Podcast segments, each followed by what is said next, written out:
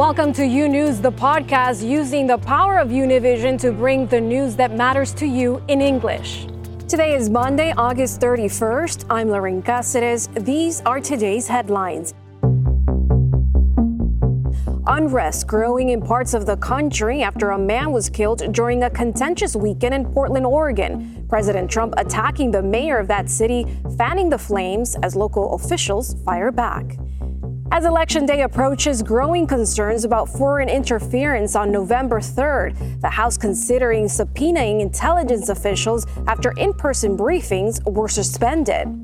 And there are now 25 million confirmed cases of coronavirus around the world as U.S. schools and universities continue to struggle with the back to school season. This and much more today on U News, recorded live in our newsroom in Miami. We begin in Oregon. It was another violent weekend in Portland, and now the governor there, Kate Brown, is putting out a plan to try and bring calm to the city of Portland. She has ordered additional cops to stop the clashes while still protecting free speech. This comes months after protests against police brutality first began and a deadly shooting between demonstrators and pro Trump supporters. Andrea Linares has the latest. Another weekend of unrest in Portland. Demonstrators and Trump supporters clashing violently, leaving one man dead. Portland's mayor Ted Wheeler slamming President Trump. Do you seriously wonder, Mr. President, why this is the first time in decades that America has seen this level of violence? It's you who have created the hate and the division. The president firing back on Twitter, calling the mayor weak and pathetic and threatening to step in if the mayor doesn't gain control of the city. This as we learn new details about the clashes that unfolded Saturday. Hundreds of Trump supporters caravanning into the city, confronting protesters. Here you see a truck appearing to spray large groups of people as it drives by. Later in the night, this video showing a man opening fire. And I saw the guy come up like this with the bear mace and lay it into the two guys in front of him. And then I heard the shots. Like it was that fast. It was mace, pop, pop. The guy who had had the bear mace turned and took three or four steps and then fell. The man who died was wearing a Blue Lives Matter flag and a Patriot prayer hat, a right wing group whose members have clashed with Portland protesters in the past. We ask that anyone with information or video or eyewitness accounts, please come forward and share that information with our investigators. The FBI and ATF now assisting with the investigation. So far, police have not yet released the name of the victim or any information about the suspect in this weekend's Portland shooting who remains at large. And it's critical that everyone refrain from conjecture. Our Constitution permits freedom of speech and assembly, and individuals are free to disagree. But criminal activity, especially violence, is out of bounds. All this as nationwide anger escalates over the recent shooting of Jacob Blake in Kenosha, Wisconsin. President Trump will be visiting Kenosha, Wisconsin on Tuesday to inspect the damage caused by riots and meet with law enforcement officers. This despite Wisconsin's Governor Tony Evers telling the president that he is not welcome there. In Miami, Florida, Andrea Linares, U News. Thank you, Andrea, for that report. And meanwhile, Democratic presidential nominee Joe Biden is visiting Pittsburgh, Pennsylvania today, where he's expected to address the racial unrest gripping Kenosha and Portland. Joining me is Charles Zelden. He's a political science professor at Nova Southeastern University. Thanks for being here, Professor Zelden. How differently are President Trump and Biden addressing the violence, and how will this affect the race?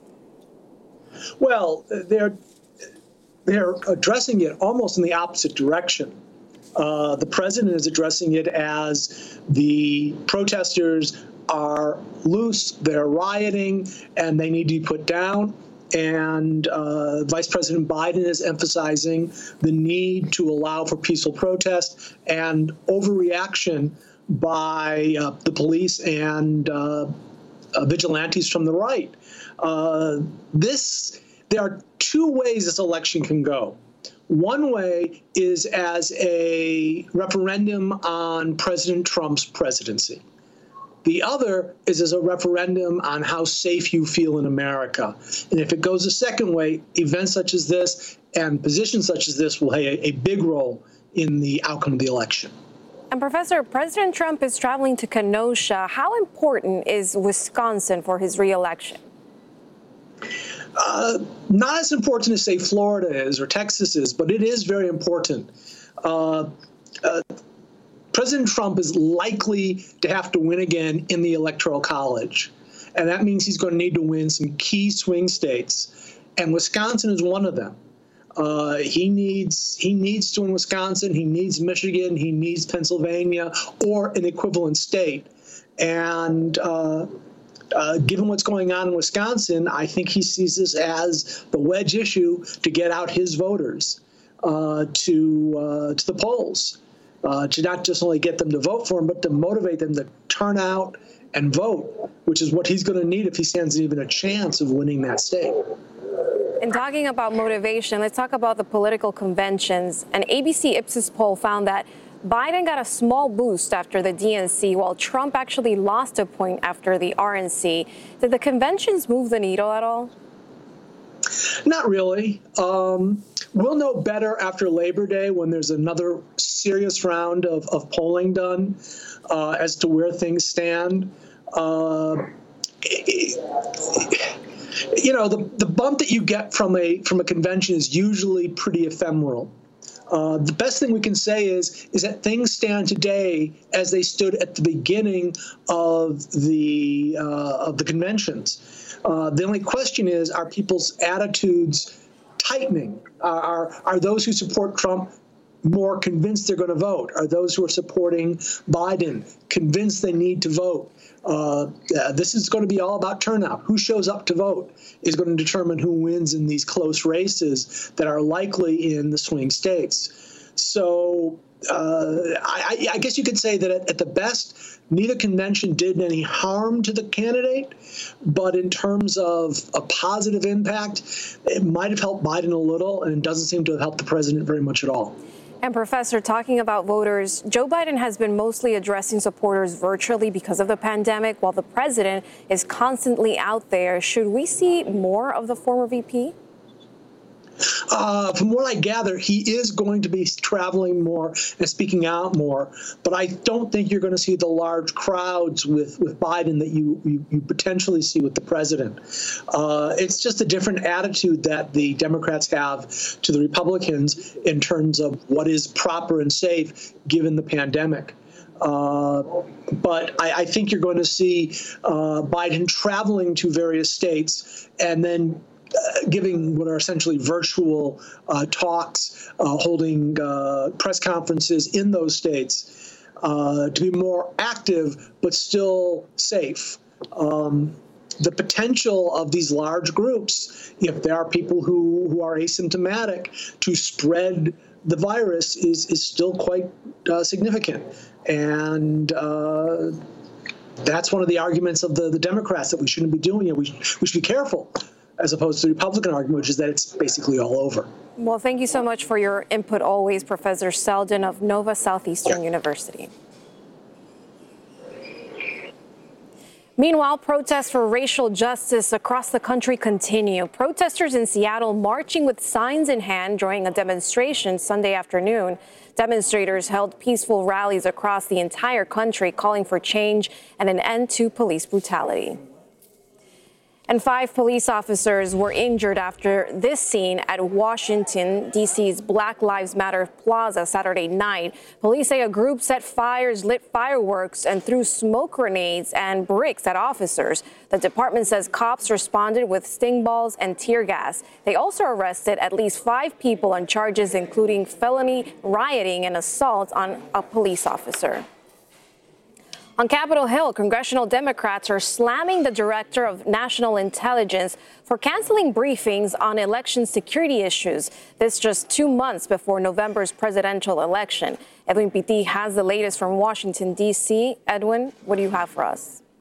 Lorraine, this information has not been well received by members of Congress, especially the Speaker of the House, Nancy Pelosi, and the Chairman of the Intelligence Committee in the House, Representative Adam Schiff. Both of them slamming hard the Director of Intelligence John Ratcliffe right after he made the call of temporarily suspending all of those briefings in person when it comes to security of the electoral system and also the interference of other countries in our elections. According to Democrats, it is very important for them to have access to any member of the intelligence community to be able to ask them any questions, to get to the bottom of any issues, especially when it comes to other countries trying to interfere in our election. Democrats saying they're willing to do whatever it takes to get access to that information. Let's take a listen.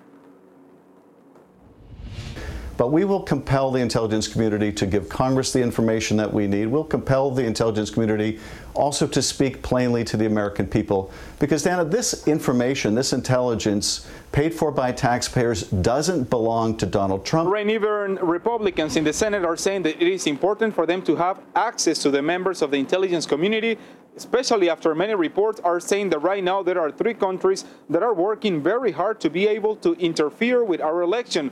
Just like back in 2016, Russia is trying to help the re-election campaign of President Donald Trump, and now China and Iran are helping Joe Biden in his willingness to become the president of the United States. But again, President Trump saying over the weekend that the reason Director Ratcliffe made this decision is because he's tired of sending information to Congress and having Democrats leak that wrong information to the media. That is not how the system should work. They are doing their part, but Democrats should not be leaking that information to the media, according to the president. But again, Director Ratcliffe making clear that even though they, they um, following this step, it doesn't mean that they don't want to share information. They will continue to provide written reports for Congress to have access to any details they might want.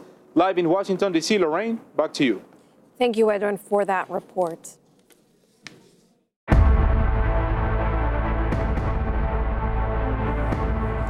More than 25 million people around the world have been infected with the coronavirus. That's according to the numbers released by Johns Hopkins University on Sunday. The United States has the highest total number of cases, nearly 6 million. Johns Hopkins University also reports that more than 840,000 people have died since cases were first reported in China last December.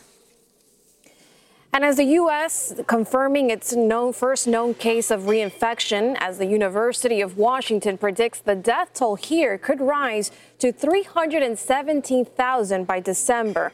Meanwhile, as the race for a vaccine continues, the FDA now saying it is willing to approve a vaccine before trials are even concluded. Coronavirus cases in the U.S. soon reaching 6 million and deaths surpassing 183,000, according to Johns Hopkins University's tally. Researchers at the Institute of Health Metrics and Evaluation at the University of Washington predicting the death toll could rise to 317,000 by December. We could save 90,000 American lives if 95% of people wore masks uh, by the end of this year. I mean, that's just such a huge number of American lives lives that could be saved. As confirmed cases of COVID 19 reinfection surface in different parts of the world, Nevada health officials saying the U.S. appears to have its first case. A 25 year old man got sick in April, then he recovered and tested negative twice. In late May, he experienced symptoms again and tested positive. Nevada's public health laboratory says genetic tests indicate he caught two different varieties of the virus. In the Midwest, coronavirus cases cases continue to increase with surges in the Dakotas, Minnesota, and Iowa. In 36 states, outbreaks are being reported in colleges and universities.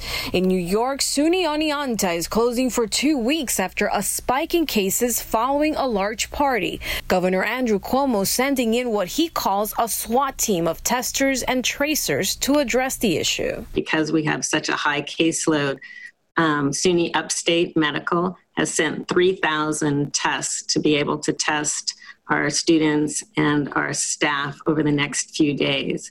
In addition, the governor is sending 70 contact tracers, has sent folks from the New York State Department of Health to assist. At Georgia Tech, the number of new COVID cases more than doubling in just eight days, according to the school, jumping from 252 to 705. Meanwhile, FDA Commissioner Dr. Stephen Hahn telling the Financial Times that if a vaccine developer applies for approval before the end of phase three, the FDA could authorize it. Hahn saying the decision would be based on data and not politics. The president has said a vaccine will be available before the end of the year, if not sooner. And now several prominent physicians and experts are calling for the creation of an independent commission to review data from coronavirus vaccine trials before a vaccine is allowed on the market. And Twitter says it has removed a post President Trump retweeted because it violates the company's rules. The tweet was from a supporter of a baseless QAnon conspiracy theory. The claim is that the CDC has reduced the number of U.S. deaths it believes stem from coronavirus to 6% of the reported total over 180,000. But that claim is inaccurate. The CDC actually says 6% of death certificates that list COVID 19 indicate it was the only factor in the person's death. The other 94% of patients also had issues like obesity, heart disease, or diabetes. The CDC has long stated such pre existing conditions increase a person's chance of dying from coronavirus. President Trump retweeted a second post about the conspiracy theory on Sunday. And COVID 19 is not just taking lives across the country, but also upending families. Fabiola Galindo brings us the story of children left orphaned by the pandemic. The last time Heriberto Gonzalez saw his daughter and granddaughter, everything seemed to be fine for the 73 year old Honduran immigrant. Before my dad died, he would come with me to my doctor's appointments, take care of me and my baby. But now Marta Gonzalez, at 16 years of age and with a small baby, has to do everything on her own. Her father, and only legal guardian, died of coronavirus in April. Ahora yo estoy en... Right now, I am in foster care, but before all this happened, my dad took care of me. Like her, there is an undetermined number of minors in the country who are now orphans because of COVID. The question is what would happen with their lives. Only in New York, there are eight children in foster care. The number could go higher, according to experts, at the same time that COVID deaths are rising. Estos niños quieren permanecer con sus hermanos. These children will like to be with their other family members, but sometimes that's not possible, and they have to enter the foster care system. I love traveling with my dad. We would go to Honduras every summer to visit my mom. Her mother lives in Honduras but doesn't have a visa to travel to the U.S. That is why she's looking for help on GoFundMe for her and her daughter, who is about to turn one. She wants to graduate from high school and next year go to college. She wants her message to be heard. La gente dicen um, que no creen en el People say they do not believe in the virus, and I tell them, don't speak like that in front of me, because I lost my father, and they haven't lost anyone. In New York, Fabiola Galindo, U News. In Chicago, a well known restaurant owner is fighting for his life, clinging to a ventilator. Claudio Velez told, sold tamales on the street for two decades, then finally achieved his dream of opening a restaurant. But as Malena Marchan tells us, everything changed in a matter of two weeks, and everything began with a sore throat. My tamales are traditional, and they are saying that if you don't know the tamale guy, you don't know Chicago. Only two weeks ago, Claudio Velez was celebrating achieving one of his biggest dreams in the midst of a pandemic. With humility, here you have my restaurant. But COVID 19 now has him in the intensive care unit, connected to a ventilator in a Chicago hospital. Social media accounts reported that the well known tamale guy began to have a sore throat and that his health was deteriorating. I was surprised to hear the news that he got the coronavirus. I heard he got sick with COVID and that he's on a respirator. It's so sad. Velez made headlines a few months ago when, after selling tamales in Chicago bars for 20 years, he was confronted for not having permits to sell food on the street. His situation generated so much support that people ended up raising $35,000 for him, which allowed him to open his own restaurant. Era cliente cuando, cuando él iba a los bares, pero ahorita I was his customer when he sold in bars, but now they just opened the store and I wanted to come in person.